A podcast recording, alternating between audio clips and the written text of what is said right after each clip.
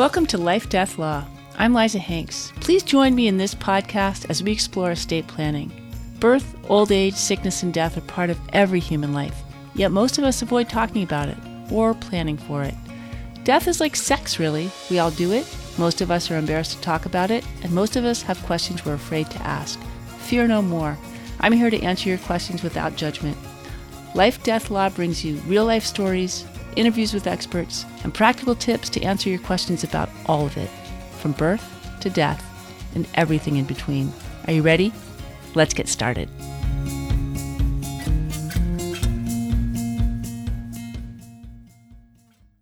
In today's episode of Life Death Law, I am honored to be talking with Dr. Muffy Wiebe Waterman, the author of a new book, Wired to Listen, that explores why what we say and don't say to kids matters. In Wired to Listen, Dr. Waterman, but I'll call her Muffy because we raised our kids together, draws together current and classic research, classroom practices, and family stories to offer all of us a view into how kids learn from what we say to them and what we don't. And she knows, as I'm sure you do too, that what we say to kids shapes the way that they perceive the world and how they choose to act in it. I asked her to be on the show today because, in Wired to Listen, one of the topics that Muffy writes about is talking to kids about the hard stuff sex, death, and divorce. So many of the people that I work with, and I'm sure many of the people listening to this show, struggle with talking appropriately and effectively to kids of all ages about death and dying. These conversations can be around the death of a beloved grandparent, or about the process of estate planning, or even between adult children and elderly parents about the reality of end of life planning. If you have ever struggled with how to talk honestly and openly about death and dying with your kids or your parents, and honestly, who hasn't? I think you'll enjoy listening to today's show. So, Muffy, I'm so glad that you were willing to be on my show today. Thanks for coming. I am so excited to talk about, well, maybe not death and dying, but talking to kids about things like that. Right. Well, I asked you to be on the show today because you've written a really good book about how to talk to kids. And your chapter, talking about the hard stuff, I think is perfect for the listeners of this show because, for sure, talking about death and dying and even just making an estate plan can be really difficult for parents. And they ask me all the time, you know, when is this appropriate to talk to our kids? Even when their kids are adults, you know, the kids often just want to put their fingers in their ear and say, like, I don't want to talk about the fact that someday you're going to die, you know, to their 80 year old parents, right? When it's Right. Plenty important time to start getting real about what's going to happen. But let but so for a start, maybe we should start with the younger kids, um, and we can talk a little bit about why you think it's important to talk to kids about death and how you think it's important to talk to kids about death. Yeah, it. I mean, it is, and the thing I think a lot of people don't appreciate is the kids are actually already thinking about death and dying. They're, especially when they're little, and I'm talking maybe preschool, um, they're out looking at the world. They're looking at the bugs. They're looking at the animals. They're looking at the trees and the flowers, and they see the whole natural process of living and dying, and they're already thinking about it. So, I think in our culture we've we've really become uncomfortable and sort of frightened of talking about death, and so it's not a normal part of what families talk about usually. And so children absorb this message, this sort of hidden, unspoken message, um, that there's something scary about it and there's something wrong. And they learn pretty quickly not to even ask questions, um, which I think is, is a real lost opportunity. So maybe you could talk about some of those found opportunities um, where people, parents can just naturally talk to their kids about death. Yeah. So um, one of the best ones is around pets. Um, a lot of families choose to have pets, and pets obviously go through life and death cycles much faster than people do. Um, loss of a pet is huge and a really hard, crushing blow, but a fantastic opportunity to talk about grief and to talk about loss and to talk about what's the most important part underneath those things, which is the love and the caring that we have for the people in our lives. So, I mean, that's that's the first part. And if you get a pet, um, you can start to fold in conversations about caring and feeding and illness, and um, you can use that as the as the opening door. Okay, so let's just pretend that I am a four year old. I'm your okay. four year old. and my beloved cat has just passed away, and I am beside myself. Oh, what do you, what do you want to tell me? You are so sad. Um, yeah, you're really sad, and you are going to miss this pet. Um, this pet has died. Uh, her body doesn't work anymore, and she is dead, and she's not going to be coming back. Why? So, why? Because when our bodies are are dead, what happens is that they aren't taking in nutrients anymore. They aren't able to live and be alive. And so at every point, everything that's born will also die. That's Wait, a beautiful part of life. You're going to die too? Um, yes, but since you're a very accelerated four year old and you've already gotten to that idea, the, the answer is yeah, we all will. Mommy will, Grandma will, you will at some point, and all things living will die. It's a beautiful part of why we're here and alive in the first place. Yeah. It's Thank a hard conversation. I, you've taken me right back to my, you know, my grieving four-year-old self. But Yeah. um, what do a lot of parents do instead of have that conversation? Oh, wow. Yeah. So with the pet conversation, you know, they see the sadness and it's overwhelming to them to see their own child's sadness. And so the first thing they try to do is cheer the child up, which is really not good. So we want our kids to be strong. And we think, unfortunately, that that means that we need to help them buck up. And really, we just need to experience that sadness and be real with it and be okay with it. And so, talking to your child and naming the emotions that the child is actually experiencing, especially for little kids, because they don't know those those emotion words for themselves yet. Um, you look really sad, or I bet you're feeling so sad. You're really missing your kitty. Um, words like that that help the child decipher the feelings. As the kids get older, they're not going to want you to name it for them, but you can certainly reflect it back. So if you've got an eight or nine year old, wow, you look really sad, or I see your I see your face, you look really downcast. Tell me how you're doing. So you can offer them the reflection and then give them the space to to name their own words. Um, teens tend to be a lot more reserved. Um, it's still important, and this is a delicate really different uh, high wire act than with the, the little kids. They still need their parents. They still need that validation and that connection, and they may look like they don't want it. Um, so, death and, and adolescence is maybe its own separate, separate delicate act. Um, but opening up the space, letting kids talk, helping them with the language if they don't yet have the vocabulary, uh, and and the hard one I think for parents is being okay with whatever the child is experiencing. Right. So maybe moving out of the context of pets um, Yeah. and into the context of people. Yeah. Um, I think the first, I think the fir- often the first death that um, a family has to deal with is often of a grandparent, right? yeah, yeah, that's typically it just, Typically it, and often actually that is also a time when parents um, realize they need to put an estate plan together because suddenly mortality stops being science fiction and they've actually experienced the death of a parent and they start to realize that you know someday they're going to die too and that they need to put things in place uh, so that sometimes it's easier than it would that it will be easier for their kids than it is for them right now because maybe their parents didn't plan or conversely their parents did a really good job planning and they recognize what a gift that was to them right so Right. i often work with people um, in their 40s and 50s often who have either experienced the death of a of a parent or the death of a beloved friend or both so um, maybe we could talk a little bit about how middle-aged parents um, can actually talk to young adult children or adult Yeah. children about about estate planning. Yeah. Um, that's one question I want to ask you, and then the second one I want to talk about is actually a little bit different. But when when a grandparent or or a friend passes away, um, is it appropriate to take kids of any age to a memorial or to a funeral? So those are two different ways I think that families meet death. Yeah. just in the normal course of family life. So maybe let's start about let's start with the estate planning question. So, for example, you, you and your husband, maybe you're going to make an estate plan. How do you want to talk about that with your kids? Do you want to talk about that with your kids? Uh, what what would you want to think about before you talk about it with Yeah. your kids? Well, so um, we've only started uh, that that whole conversation with them, which is kind of funny to think about since I'm talking to you. Um, they're teens, and so I'm going to hit maybe teens through young adults. Um, if you've got parents who are in their 40s and 50s, I think we're in sort of the right ballpark.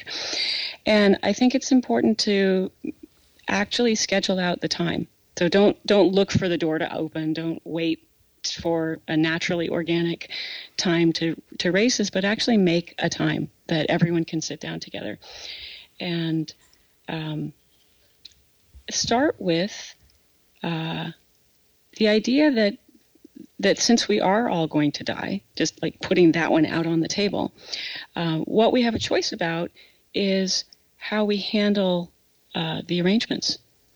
And I know, I mean, I think this is going to be pretty familiar to you, but I actually think of the plans and the conversation as being a vehicle for talking about values. And so if you're talking to your teens or your young adults, you're letting them know what you value about your life and the things that you've created and the things that you have to share. And you're letting them know how you want to do that. Um, with our kids, we've also talked about um, custodial parents. You know, if, if anything were to happen to us, and we're hoping it's not ever going to, we've already thought that through. And we already have identified the people that we would really want you to live with and who we know would, would help you grow up to be strong, awesome people. Uh, in our absence, we started having that conversation with them when they were in elementary school. Um, and so um, that opened up a lot of questions for them. And then most of the most of the time that we had for that uh, session, that conversation, was waiting to hear the kids' conversation. What what questions came up for them? And what questions um, did come up for them? Um, well, so as soon as we mentioned that we've picked the people, they started guessing, which was funny because I hadn't that hadn't occurred to me at all. But they're like, "Oh, is it so and so and so?" And I'm like, "Yeah." And they were the really great thing was um, they were on the same page. So that was a really nice, easy part for us. Was like we saw that they had the same thoughts about caregiving and about parenting, and uh, that they'd identified the friends and family that we would trust. Mm-hmm. Um, that was that was a pretty awesome parenting moment, actually. Um, do Do you think but, it made them feel better knowing that they knew what the plan was? They looked actually more comfortable after the conversation than they did before. So mm-hmm. yeah, I mean, we were talking obviously about potentially very upsetting things, and the conversation wasn't upsetting at all. It was just uh, straightforward. It was reassuring. They they were comfortable with it. They seemed to like knowing that we had thought that through for them. Mm-hmm. So you would recommend that parents um, have a conversation, a frank conversation about guardianship, even with young kids, but certainly with teenagers and young adults, right? Absolutely, yeah. So when we had the conversation with our kids, um, I wasn't sure initially how they'd take it, and they looked reassured afterwards. They had they had questions, but it was a pretty comfortable, open conversation, and they looked happy to know that we'd thought it through.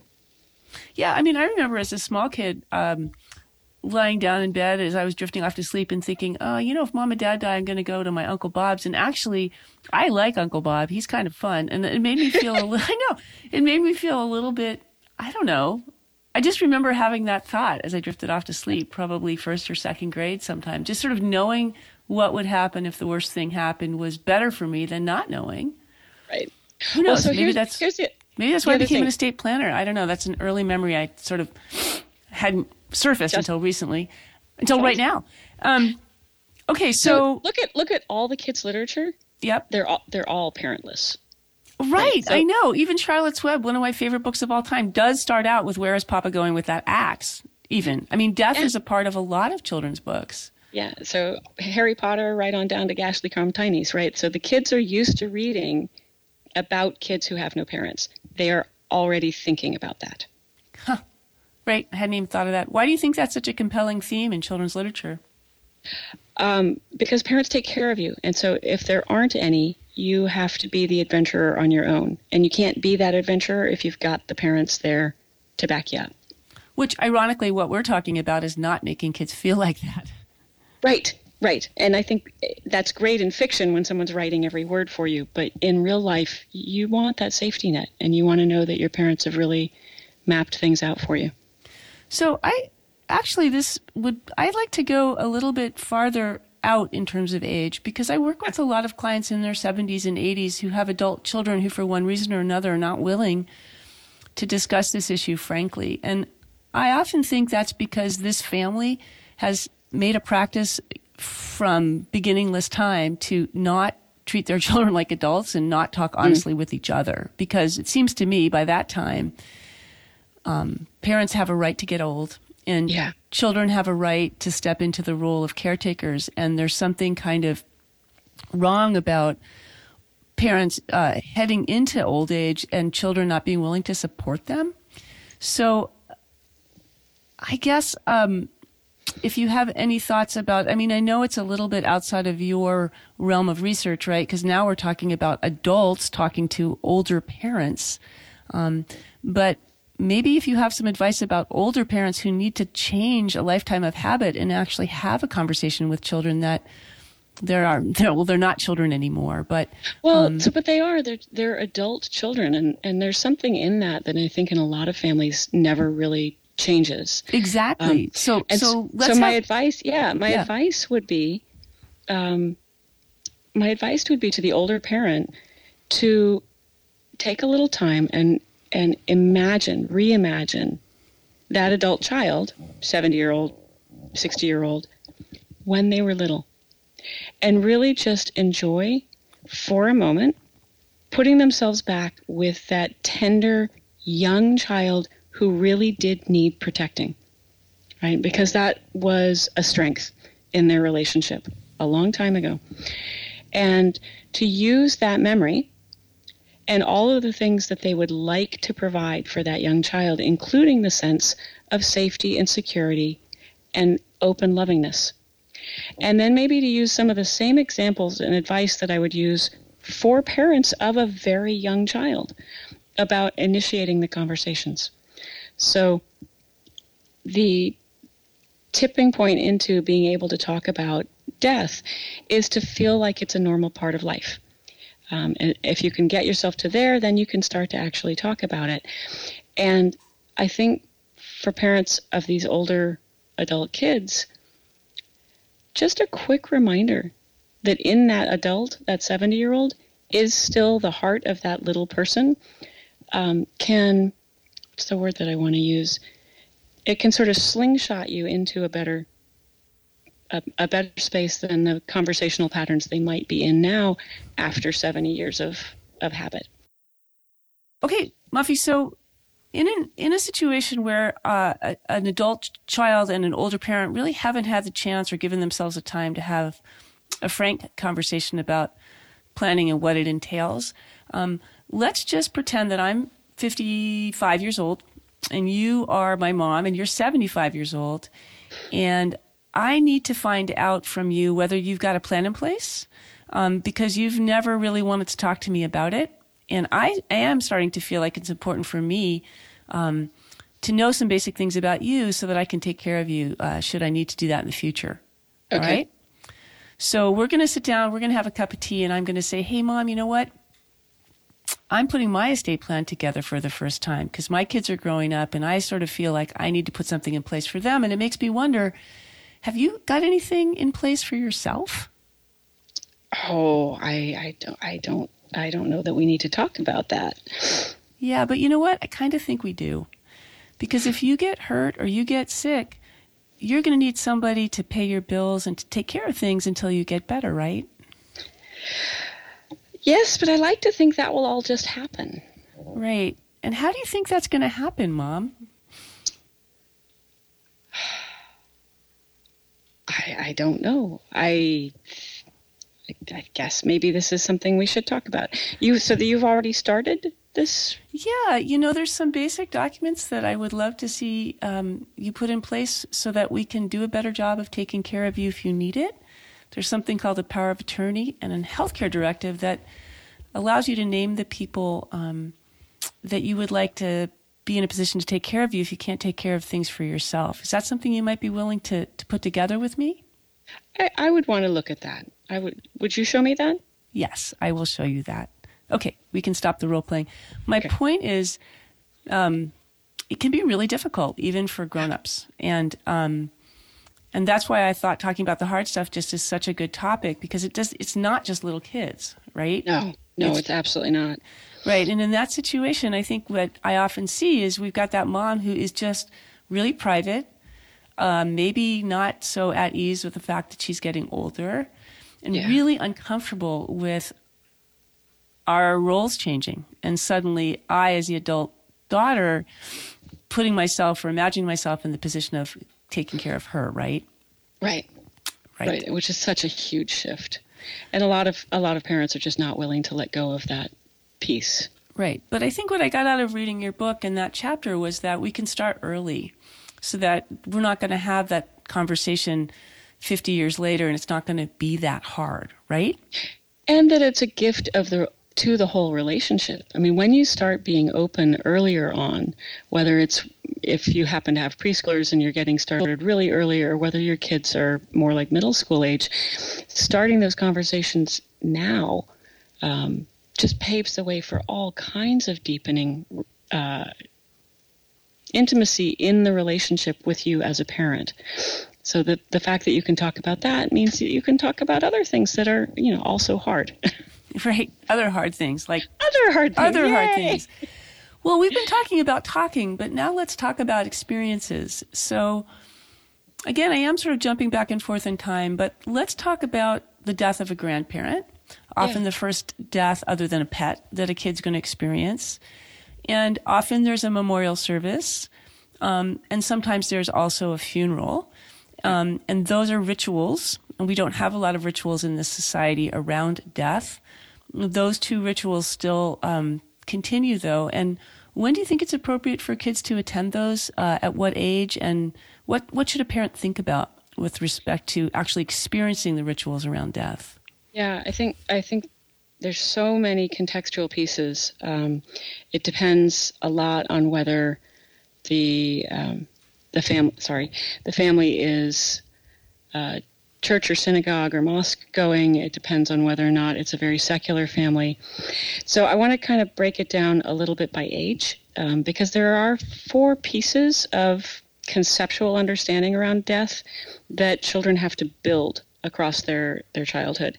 Um, they sound kind of straightforward to us as adults, but children don't actually comprehend them initially. So um, the four pieces are that the idea of death is that it's final, that it's inevitable, that it is not just old people who are going to die, and finally that it's irreversible. And so those four pieces, by the time the fourth one locks into place, children have built a, a full and complete and robust understanding of, of what the process of death is. And here's the surprising point they're not going to have gotten there until they're about age 10. So if you're talking about, you know, a five year old, they are starting to get the idea that death is final and that it is an inevitable part of life. So if there's a grandparent who's died and, and the child is five or six or seven, um, helping them with build their robust understanding that death is final means that attending in a memorial service or even a funeral may be fully appropriate and really help them uh, build their their capacity to comprehend the meaning, the full meaning of death. Um, there, I, I actually like to think there's sort of four different rituals around death, and, and one is a memorial, which is really a celebration. Um, one is a funeral, which is more of a um, a somber event. Uh, there is a burial, which would be an actual graveside experience, um, and then in some traditions, there's also a viewing, and that would be a viewing of the deceased body, um, either in a closed casket or an open casket. And I tend to think that kids don't handle that very well, um, especially not young children. I think that can be really terrifying. Um, so you mentioned two of those four. You mentioned, um, I think, mo- memorials and funerals. Um, and so those tend to be social gatherings. They tend to be places that people have come together um, to recognize the loss and support each other. And I think it's wonderful, actually, for kids to be part of that social network. You know, that, that community response to death is that we are all saddened and we are all brought together and brought closer together, both in um, in real physical support. You know, people bring meals, uh, lots and lots of cultures, lots of food shows up when someone has died, and also emotional support. Um, and that that's really the strength of, of being in community is that you're going to be held even when bad stuff happens. And so including children in that to some extent, uh, I think is, is wildly beneficial for them. Um, I don't know that I have exact ages at when I would include them. I think it's really dependent on the child and the family's context. I know that we took our kids to we kind of broke them in. We had, unfortunately, we had several death experiences, uh, and I do write about them more in the book. But we took them uh, to a memorial service, which really was a celebration of life, um, when they were about six and, and eight. Um, we took them to funerals. We took them to a graveside burial. Um, and all of those things were prepped for. We kind of worked our way in. I, I also think if parents are thinking about taking children, it's crucially important to have conversations beforehand to help the child know what the events are going to be, just physically know what's going to happen at this um, new uh, new type of experience, and then for the parents to try as much as they can, given their own grief, uh, to be available to the child's questions. Mm-hmm. Yeah, that's one of the things in the book that I really um, appreciated. Uh, you know, and as a parent, it's certainly something I've tried to live by. Sometimes to my children's horror, which is to um, answer the questions they're actually asking um, yeah. in as honest a way as I can, given the age that they are. Yeah. So, what kind of questions do you hear uh, or anticipate, or think parents should anticipate that kids might ask around death? Um, a lot of why questions. You know, why did the person die? And if they're young kids, they may just be asking about their body. So here's the funny thing about kids what they see when they interact with somebody is the person's body. That's the thing that they actually understand the most. And so the why questions probably aren't metaphysical at three and four and five, um, but they're much more to do with what went wrong inside the person's body. And those answers can be very, very simple uh, for young kids. Um, but it's important, I think, to listen for the questions and then sometimes to clarify if you're not quite sure what the child is asking about.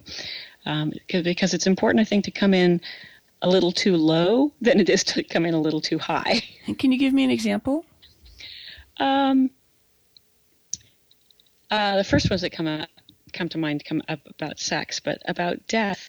Um, you know, so if it's if it's a say if it's a grandparent and and the child is about five and they ask why did they die, um, you could say that the person had a heart attack, and and that might do it. Like that might be all the kid wanted was a word that answered that. Or they might be, well, you know, why did they have a heart attack or why did their heart stop working? And then you can start to go into a slightly more detailed response about the physical workings of the body. If you don't know those things, it's fine not to know them, and it's fine to say you don't really. You can always tell a child, "I don't know the answer to that," um, but to come in with the really high level, detailed answer may be confusing, may be distressing. Mm-hmm. Um, so you want to check really what what the kid's level of question is is about. Well, let's fast forward to teenagers. How about the kind of questions they ask? They get angry. You know, they get angry that somebody was taken away from them. They get so past the age of 10, they, they get all four of those points about death. They know it's irreversible. They know the person's not coming back. Um, and, and they're really trying to work out the meaning of life and their own role and place in it. And to lose a grandparent when you're a teenager, especially if it's if it's a parent a grandparent you're really close to, um, it feels unjust. It feels wrong. And it's very natural and common for teens to be really angry about it. Um, and they may not they may not express that very openly with you. Well, I am the parent of a teenager who would routinely punch holes in doors, actually, okay. when um, upset about things like that, rather than yeah. use words. Yeah. We just we just had all the doors fixed because I think he's um, grown out of that now. Okay. Um, but what are some things that parents can say uh, in the face of the anger and the feeling of injustice? Um, I think one of the most important things to say to teens is that you see it, that you see it and you, you get it, uh, that it's a really normal part of, of grieving, um, that that we feel that way because of the depth of the love that we had for the person, and that it's hard to lose them. Um, and just acknowledge that, sort of honor what the, the kid is feeling. We haven't had holes punched in doors, so I don't know exactly how I would respond the, in that moment. Um, well, first you but, get really angry that there's a hole in the door, and then yeah, you talk about what's going on underneath it. Mm-hmm. And then I would also want to talk about strategies to not hit the door the next time. Um, okay, that's a different podcast. Yeah, yeah. Um, but no, I mean, I think I mean, there's there's also obviously books about about grief and the grieving process, and there are known to be several stages. We don't go through them sequentially, um, and we don't always go through them equivalently. So right. somebody who's who's going to be heavily sad might not be heavily angry, but they might feel some anger at some point. Um, you know, it's hard when the grandparent is your own parent um, because you also have grief and you're also processing your own loss. And to make room for your child's grief around their grandparent with whom they've had a different relationship than you have had with your own parent, um, it's tricky. And I think just being human about it, you know, touching in on it sometimes and acknowledging it um, goes, even a little goes a long way. Well, that's actually a really good opening for us wrapping up this conversation, and I was going to ask you to, because it gets to more universal themes of how to talk to kids generally about the hard stuff. And in the hard stuff in your book, you know, you talk about death, but also sex and also divorce. Um, in all three of those contexts, though, you do have some universal, I wouldn't say rules, but I would say guidelines um, for honestly communicating and effectively communicating with kids. And I thought this would be a good way to kind of finish this up, if you would wouldn't mind summarizing those. Yeah. So I mean, for me, the baseline is respectfulness. Um, I I think treating children as deserving of respect and respecting their individual experience. So it's separate from you. Um, that means listening to them. It means looking for openings to raise the things that you know you need to raise with them. Um, it means uh, trying to stay open and being being as honest and and straightforward as you can. Um, and all of that's hard work, and all of that is a work in progress. Uh, that's the other thing. I don't think there's any simple, like I've done it right, woohoo, pat on the back kind of thing. Um, it's a kids are an ongoing moving target because they're developing and changing, and so even your relationship with your child two years ago is going to be different than your relationship with them now. And if you start from that premise of respectfulness and watching and listening to who they are, um, you have a door. It, and you have a door that you can always have open. Well, that's great. And I, um, I hope that people listen to this podcast because I think you know, all of us deal with death. It's a universal human experience. All of us have to both experience it and explain it to the people that we love. And I think having um, clarity and honesty around it makes all of the other stuff that we have to do around death easier. So putting documents together, putting together the rituals around death, and planning for our own. So I really appreciate you taking the time to talk to us today. And is there anything that I didn't ask you that you wished I had? Um, I could offer people a couple things of what not to say Perfect. around death. Okay. Um, uh, because people are often wanting to do something and not really sure how to step into that uh, gap, they'll say things that they think are sweet or that soften the blow about about a death. And so they'll say things like, "She's sleeping," uh, or you know, "She's gone to a better place." And these are sort of meant to be comforting to the child. And I just want to encourage people to think about the fact that actually what that does is confuse the child. So if she's just sleeping, what the heck does that mean for me when I go to bed every night? Uh, if she's just gone to a better place, uh, where is that and why are we not visiting? uh, especially if it's so nice there. Um, so just uh, would really encourage people to be simple and direct uh, and and open. Well, thank you. You've been all of those things on the show today, and I super appreciate you being willing to share your knowledge. And I do encourage people to um, read your book, Wired to Listen, and I will tell people in just a second how to get a copy. So take thanks care. So, thanks so much, Liza. Bye. You've just listened to my conversation with Dr. Muffy Wiebe Waterman, author of Wired to Listen. To get a copy of Wired to Listen, go to Amazon.com. Thanks for listening to this episode of Life, Death, Law. To find out more about today's episode, or to send me a question or a suggested topic for future podcasts, go to lifedeathlaw.com, send me an email at lifedeathlawpodcast at gmail.com, or call me on the Life Death Law phone line at 669 232 0872. That's 669 232 0872. To subscribe to Life Death Law, go to iTunes, Stitcher, Google Play, or wherever you get your podcasts. So take care, and remember, when it comes to life and death and law, we are all in the same boat. Until next time, I'm Liza Hanks. Bye.